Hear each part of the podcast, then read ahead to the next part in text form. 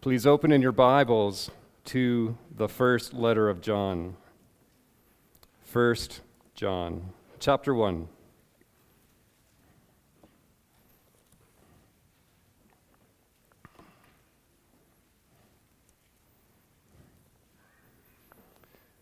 First John chapter 1 verse 1 This is the word of the Lord.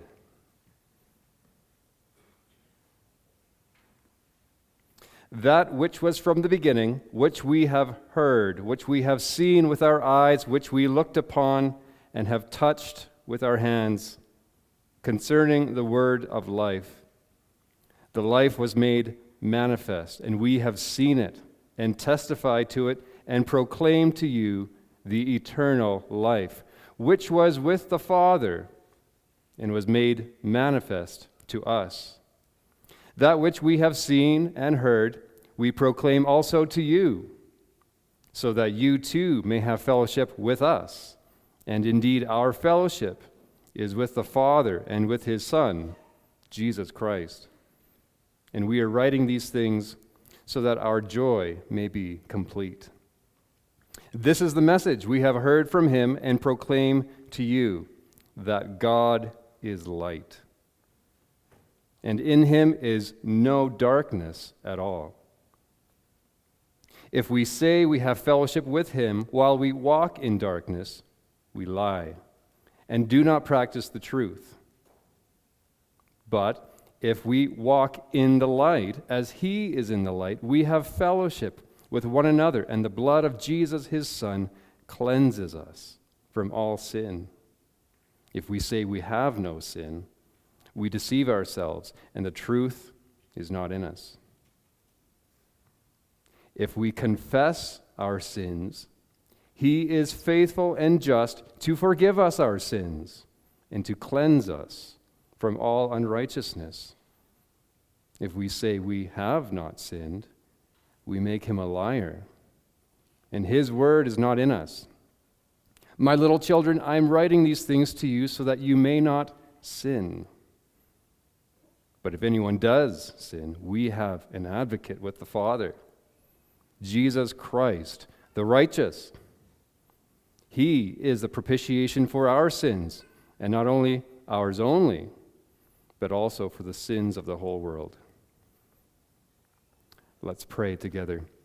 Almighty God, we come now submitting to your word we come from various dynamics, various needs, various kinds of weeks, and we come hungry. We come as needy people to a generous God.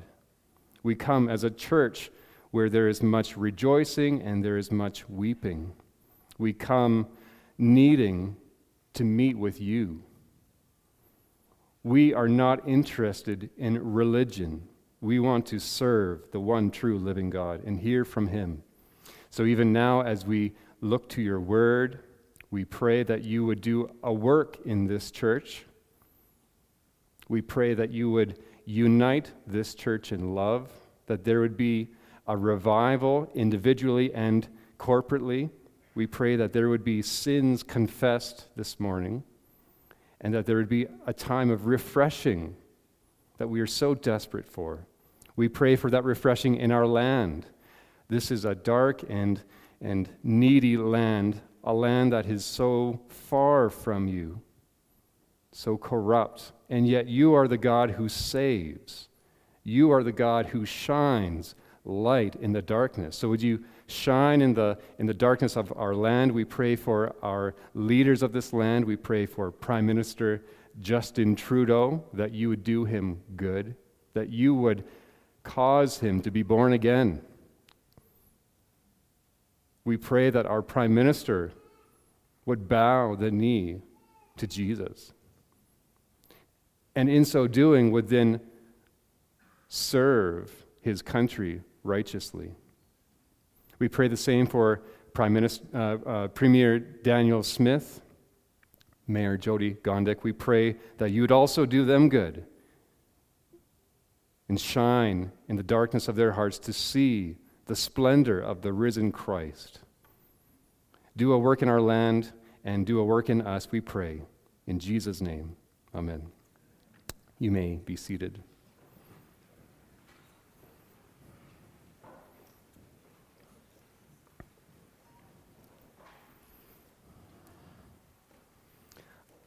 I once heard a story of a young girl who had done something wrong. But instead of telling her parents, she decided to lie and cover it up. But that didn't make the guilt go away. This young girl of about 11 or 12 started to pull away from the family out of fear that the truth would come out. For about a month or so, I was told, this girl was so cold. She lived with a heavy weight on her shoulders, a weight of guilt, and the increasing weight of isolation. She was afraid of the punishment her dad would give her if she was found out, so she hid. Eventually, about a month later, this young girl couldn't handle it anymore. She broke down, I'm told, and cried. And she told her parents, everything. The dad said to, to me, It all made sense. Everything made sense. She was hiding out of shame. So, do you know what the parents' response was now that she's been found out? The truth has come out. They hugged her. They told her all was forgiven. It was out in the open now. No more hiding. The most surprising part for this girl was she's waiting for her dad's response. And the final word on the matter was he looked her dead in the eye and said, Isn't this so much better, not having to hide from us?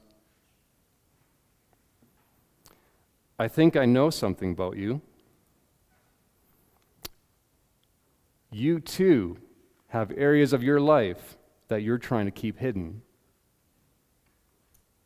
Maybe it's scandalous. Maybe it's just a little rough around the edges.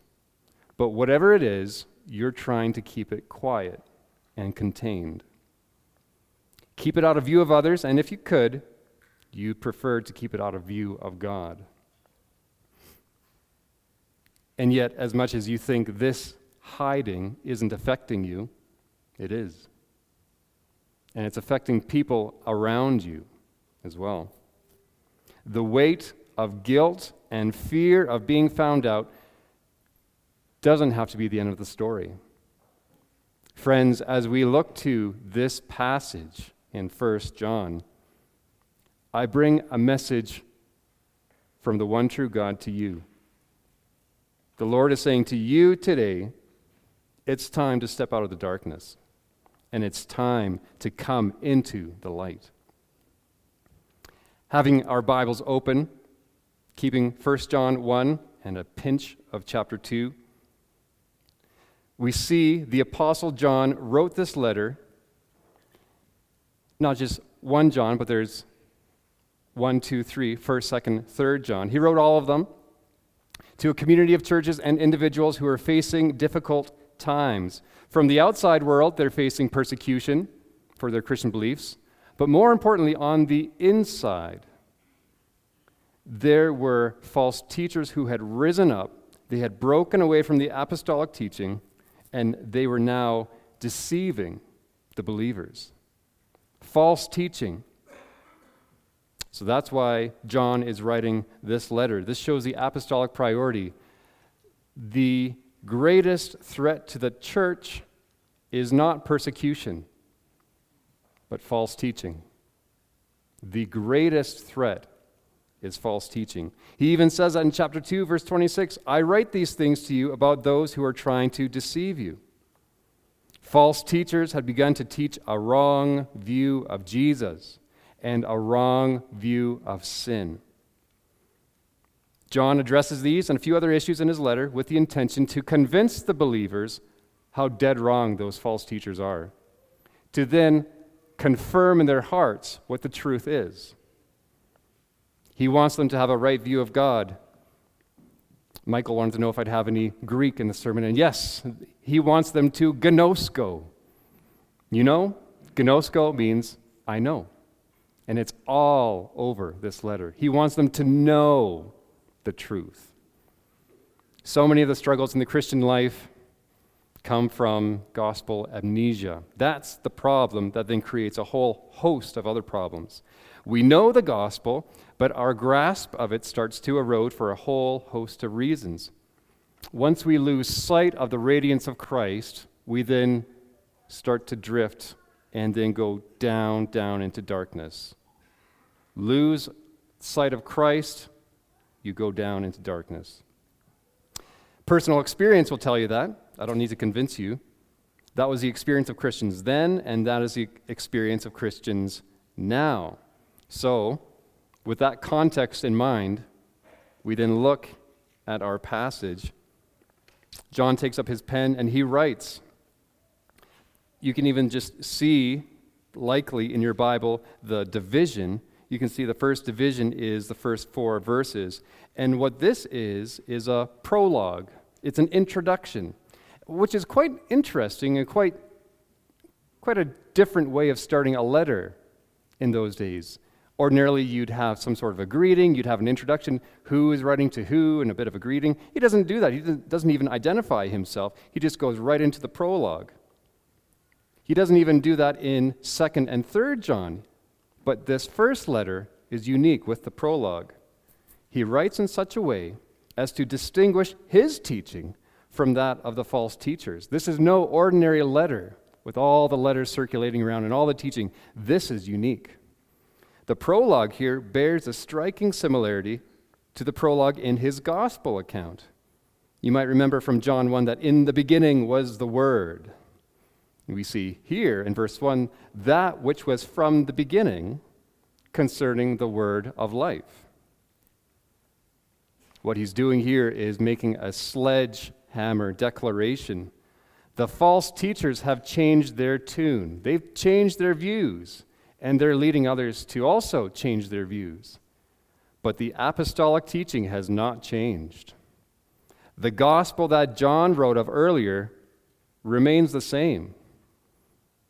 The offer of salvation remains the same. Jesus Christ remains the same yesterday, today, and forever. And though the, the prologues are similar, there's a distinct difference between the, the two.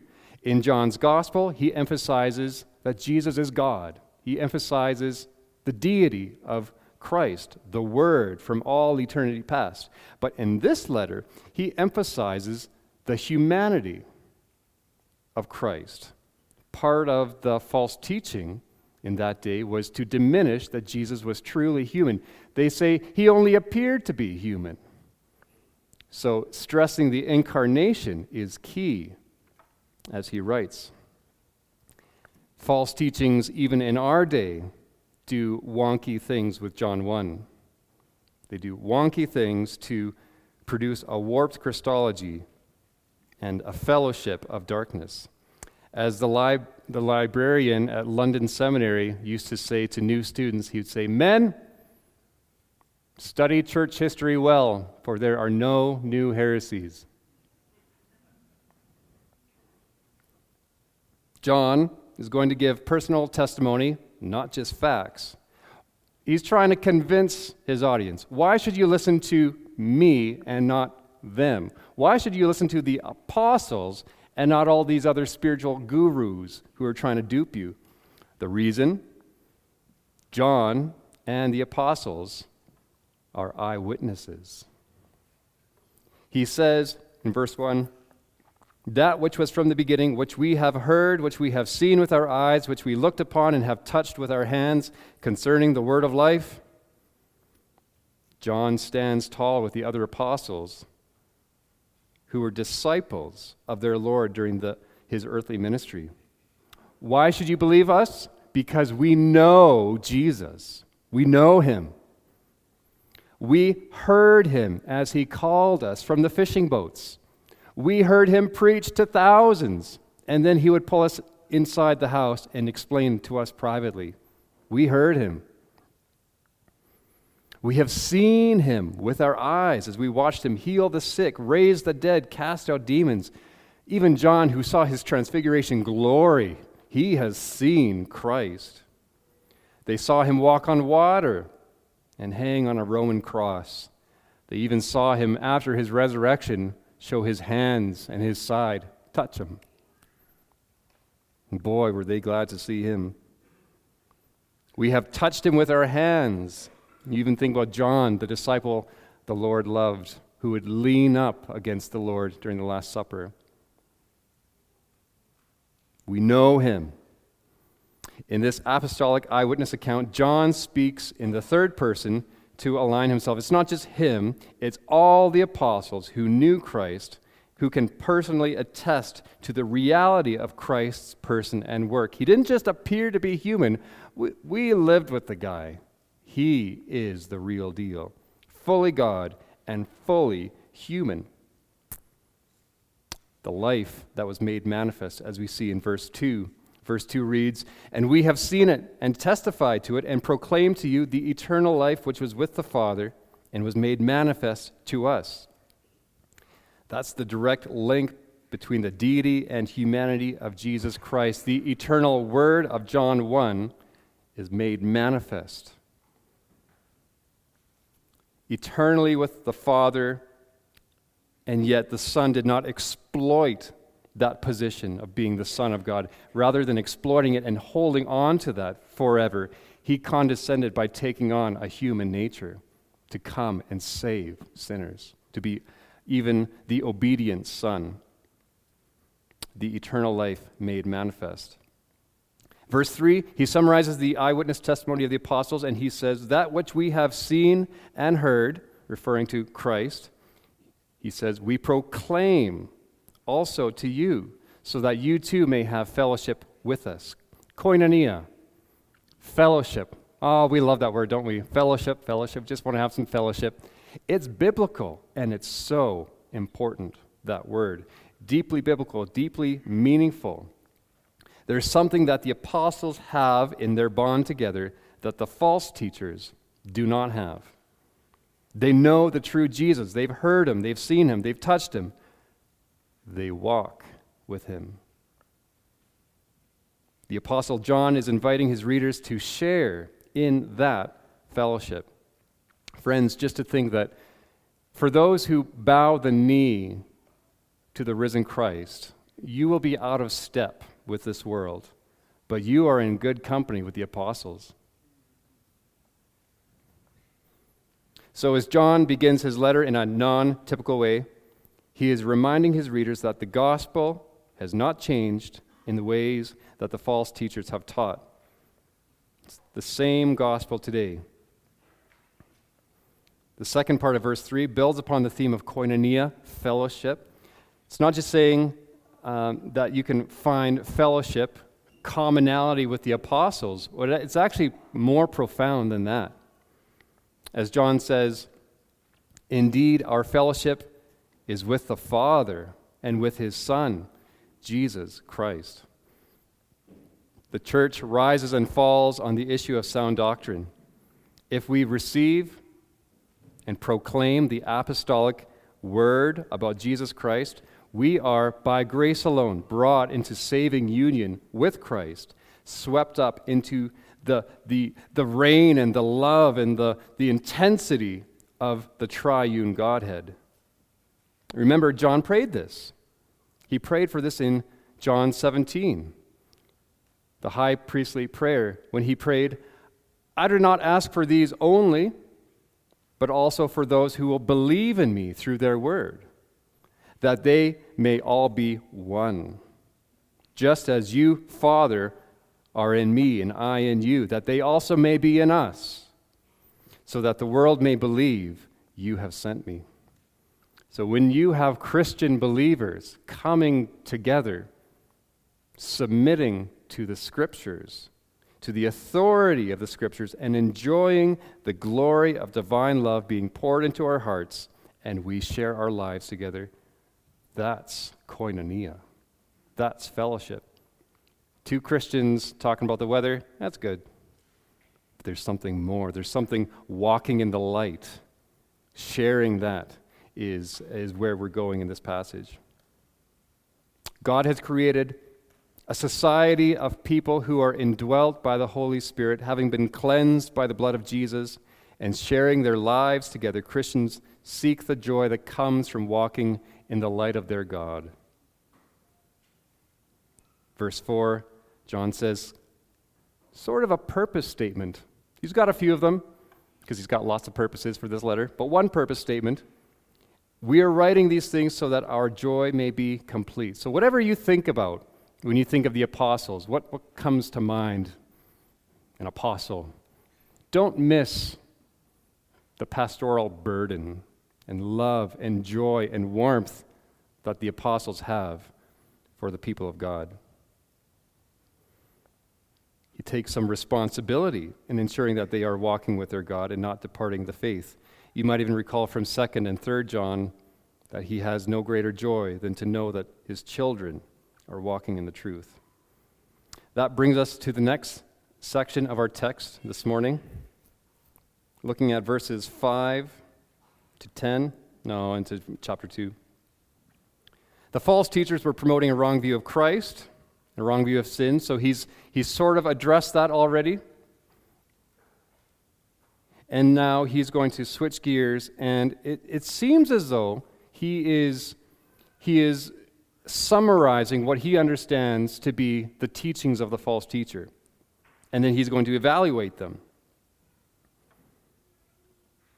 In verse 5, he assumes all his apostolic authority and he, he fires a corrective cannonball right into the heart of the issue. He knows what the issue is and he's going to address it dead on. Verse 5, he writes, This is the message we have heard from him and proclaimed to you that God is light and in him is no darkness at all. You see, the Bible uses this imagery, light and darkness. The Bible uses that in different ways. The key is what is the context? And then that's the way to understand the intended meaning.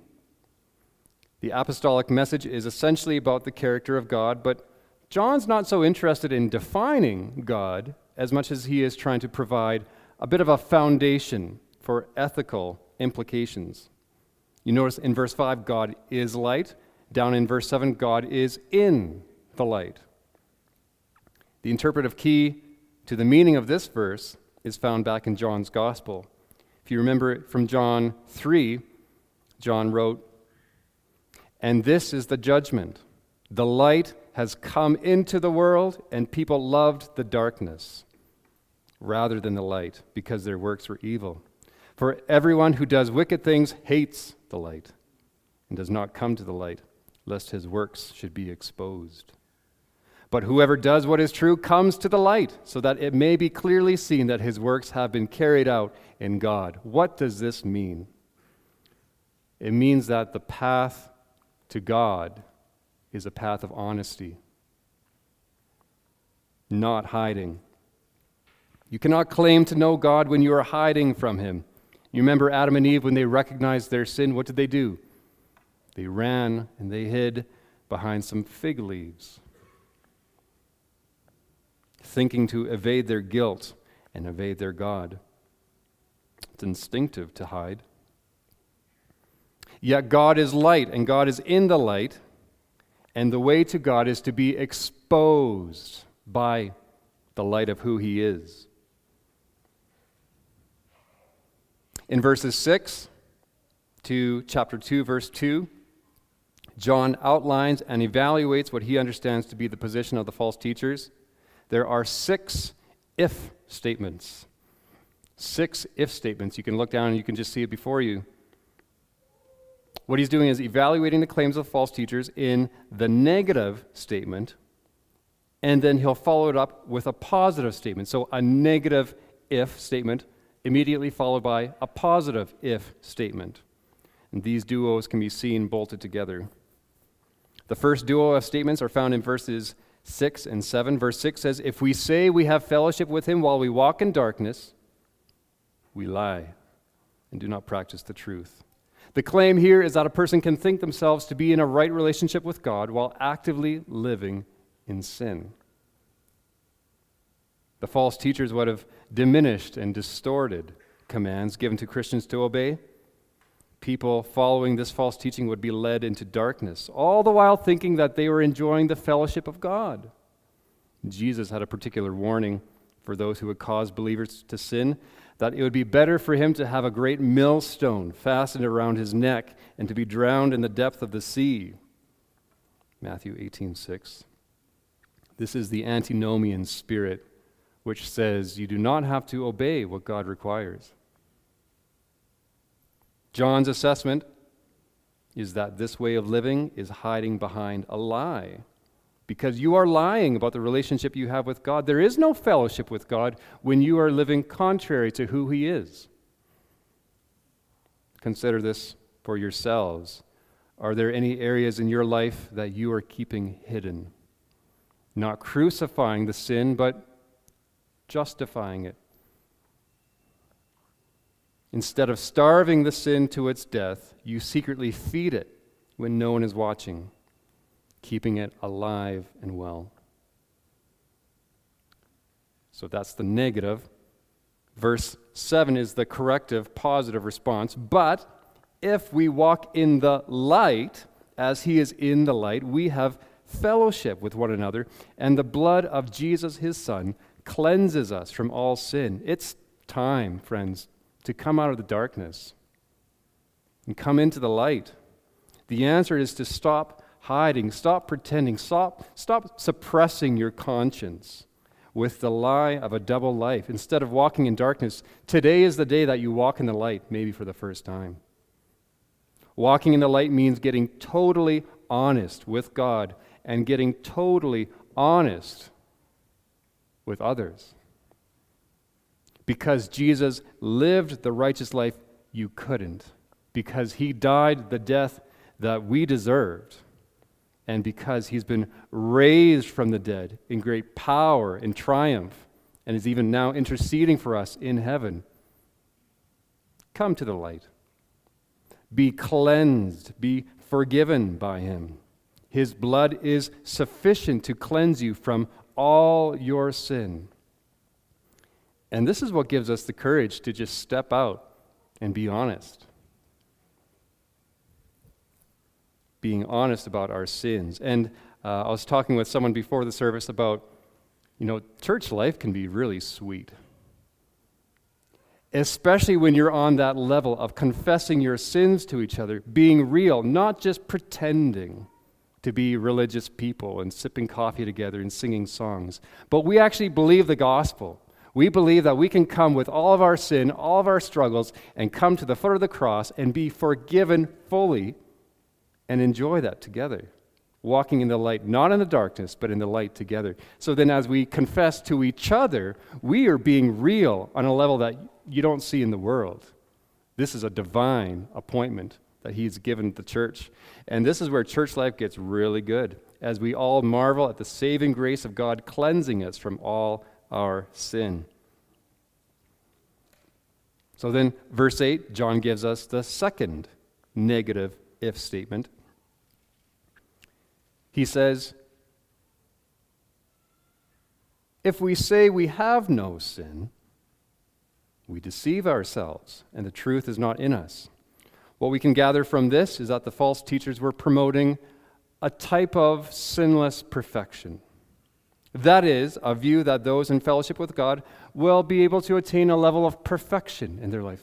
You're not sinning anymore similar to the incorrect Wesleyan and higher life views of sanctification. This, this view that they were promoting was leading believers to think that personal perfection was attainable. And the simple verdict from John on this is that if we claim to be without sin, we deceive ourselves. It's a total lie. The truth is not in us. Fact check. Nope. It's a lie. But a correction to that comes to us in the positive statement, verse 8. Being honest that we do have sins, John tells us, if we confess our sins, he is faithful and just to forgive us our sins and to cleanse us from all unrighteousness. This is, this is the watershed moment of the Christian life. Are we in or are we not?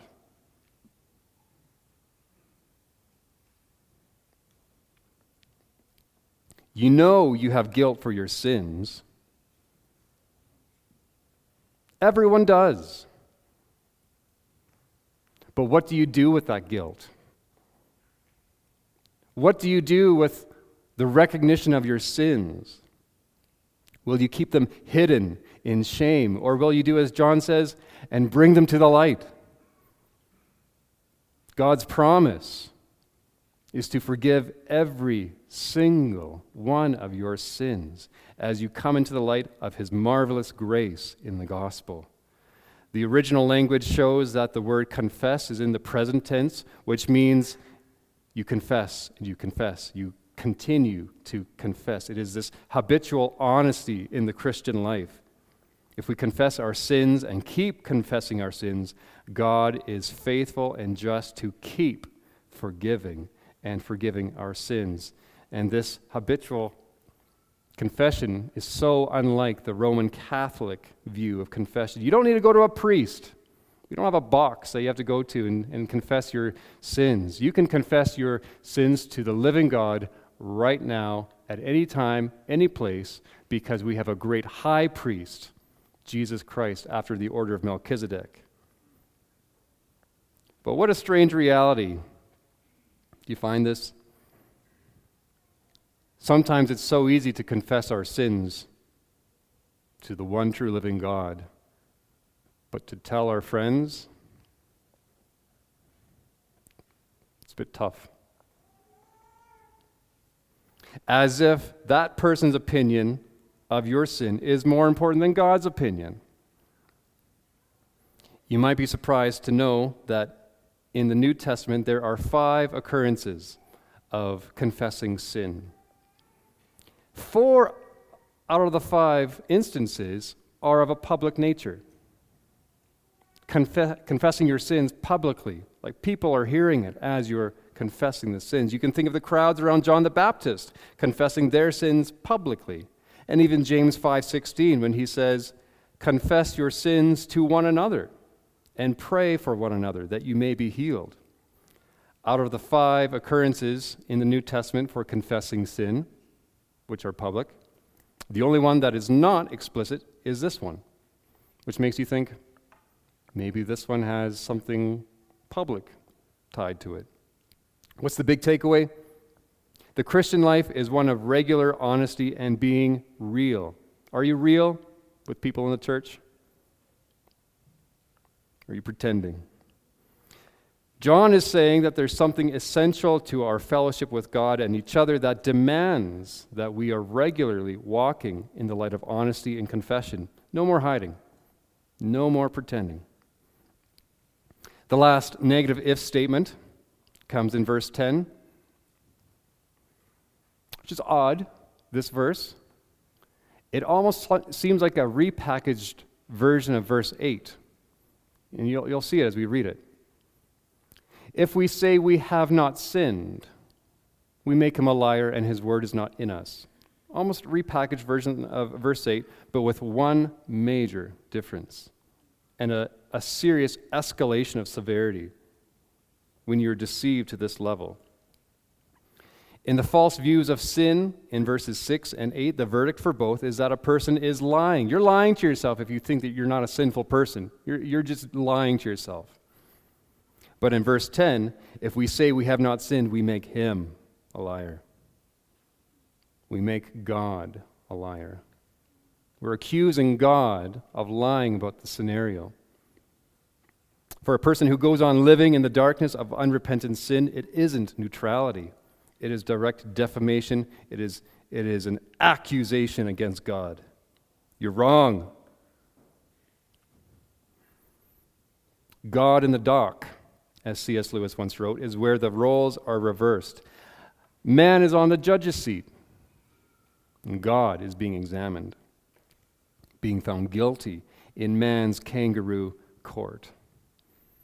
So, what should God do? What should he what should he do in response to this accusation, this high handed fist shake. It's stench upon stench because not only have we sinned, but in our corrupt nature, we, we say that you are wrong about it too.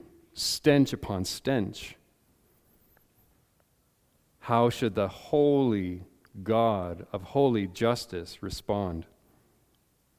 Think of that young girl at the beginning I told you about. She was petrified to come to the light. She was petrified because she feared what punishment would await her. Is that your view of God? Is that your view of others in the church? That if you were to just bring things to the light, you'd be punished? In some way, things would go poorly for you if you confessed your sin? It's interesting. So far, we've seen the back and forth, back and forth of the if statements. Well, here in the third if statement duo, there's a break. John interrupts the back and flow, back and forth flow of these statements here in chapter 2, verse 1. He interrupts the flow of thought with tenderness and compassion in such a way that is most appropriate for the disciple whom Jesus loved. How much love he received from the Lord Jesus and then bestows that to his children. He interjects with a special note of fatherly care and pastoral persuasion. What he's saying is this this isn't the end of the story. If you are so hidden away in darkness that you are actually you're accusing God of being a liar and you have been his enemy. This isn't the end of the story for you if you have sinned against God in this way. Today is the day you step into the light. God is inviting you today to step into the light, to give up the life in the darkness and step into the light of His marvelous grace.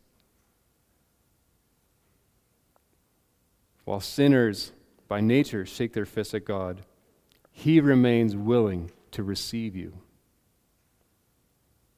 What are you waiting for? John says in his final positive if statement in chapter 2, verse 2 But if anyone does sin, as in is honest, and would admit their sin before a holy God, would step into the light, well, well, who is waiting for you as you step into the light? In that heavenly courtroom, when you are bringing accusations against God, as you step into the light, you have an advocate. We have an advocate with the Father, Jesus Christ the righteous. He is a propitiation for our sins, and not for ours only, but also the sins of the whole world. We've sinned. You've sinned. I know. Maybe in scandalous ways, maybe in secret ways that no one else knows but you and God. But as you come into the light, we are trusting in God's promise to forgive us fully on the basis of what Christ has accomplished on the cross and what he perpetually proves moment by moment in his heavenly intercession for us. That step, that first step into the light in the heavenly courtroom, we would be undone like Isaiah. Were it not for he who stands beside us as our advocate, our defense lawyer, And he demands, he insists that his righteousness be credited to us.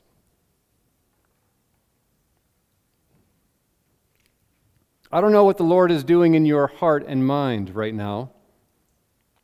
Is there a sense in which you are suppressing what God is speaking to you?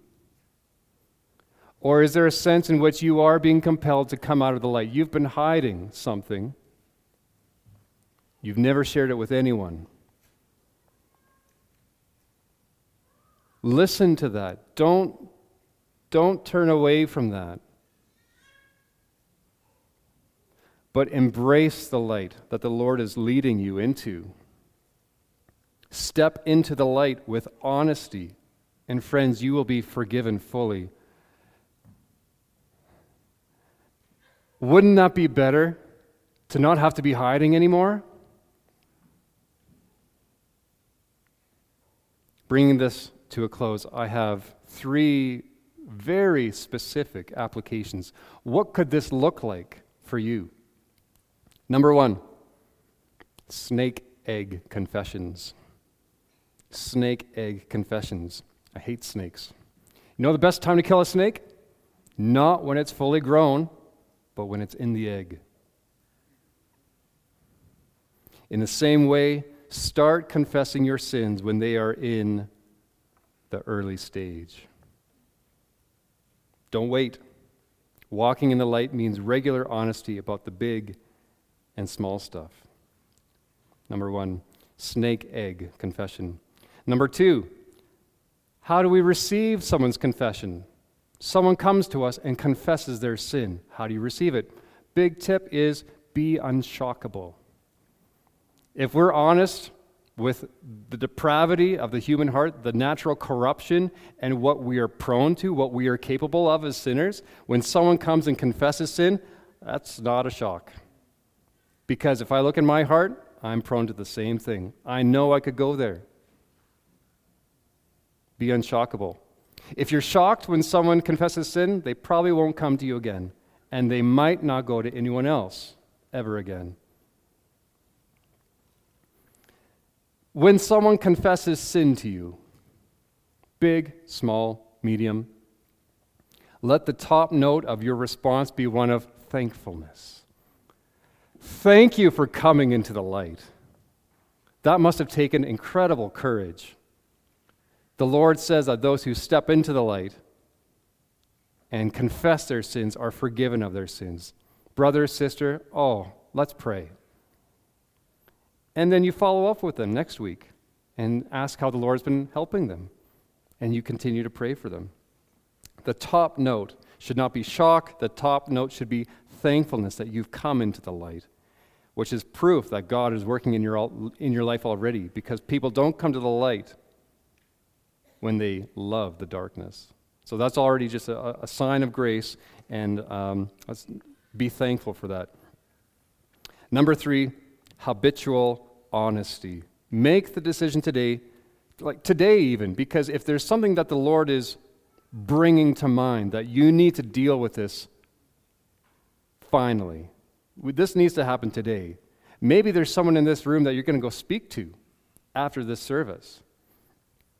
Make the decision today that you will find someone to speak to, to confess your sins, and commit to regular confession of sin. I've heard of people who um, they will meet once a week for the sole purpose of reading a passage of Scripture, confessing their sins, and praying for each other. Isn't that wonderful? No heavy duty exegetical Bible study, that's fine. Lots of place for that in the Christian life. But do we regularly confess our sins? Find someone, think of someone. Maybe that's in your community group, maybe that's a, a friend. Get a couple people around you and regularly, habitually be honest with each other. Just a reminder, you're not trying to fix each other. That's, it's not a group counseling session. Maybe there's room for that. You're not trying to fix each other. You're trying to confess your sins to each other and pray for each other. Nothing good grows in the dark. Do you know that? Nothing good grows in the dark. But watch how the Lord breathes grace into your life as we look to the cross, the finished work, the, the grounds for our salvation, and we believe it, confess our sins, and we walk in the light together in a fellowship of believers. Let's pray together. Almighty God, we confess we are those who have sinned against you. We confess that there are areas of our lives that we seek to keep quiet, to keep hidden away from the watching world and even you. Forgive us. Merciful God, forgive us for seeking to run and hide when you would have us walk in the light, the marvelous light of your kindness and loving fatherly care. We thank you for this message from your word that you would speak to us today. Draw out people in this room who have been hiding. Draw them out into the light and help us, Lord, to be a church that loves each other and loves the gospel and is thankful for the work that you are doing to bring people out of the darkness into the light. May this be so for the glory of Christ and the good of his church. In Jesus' name, amen.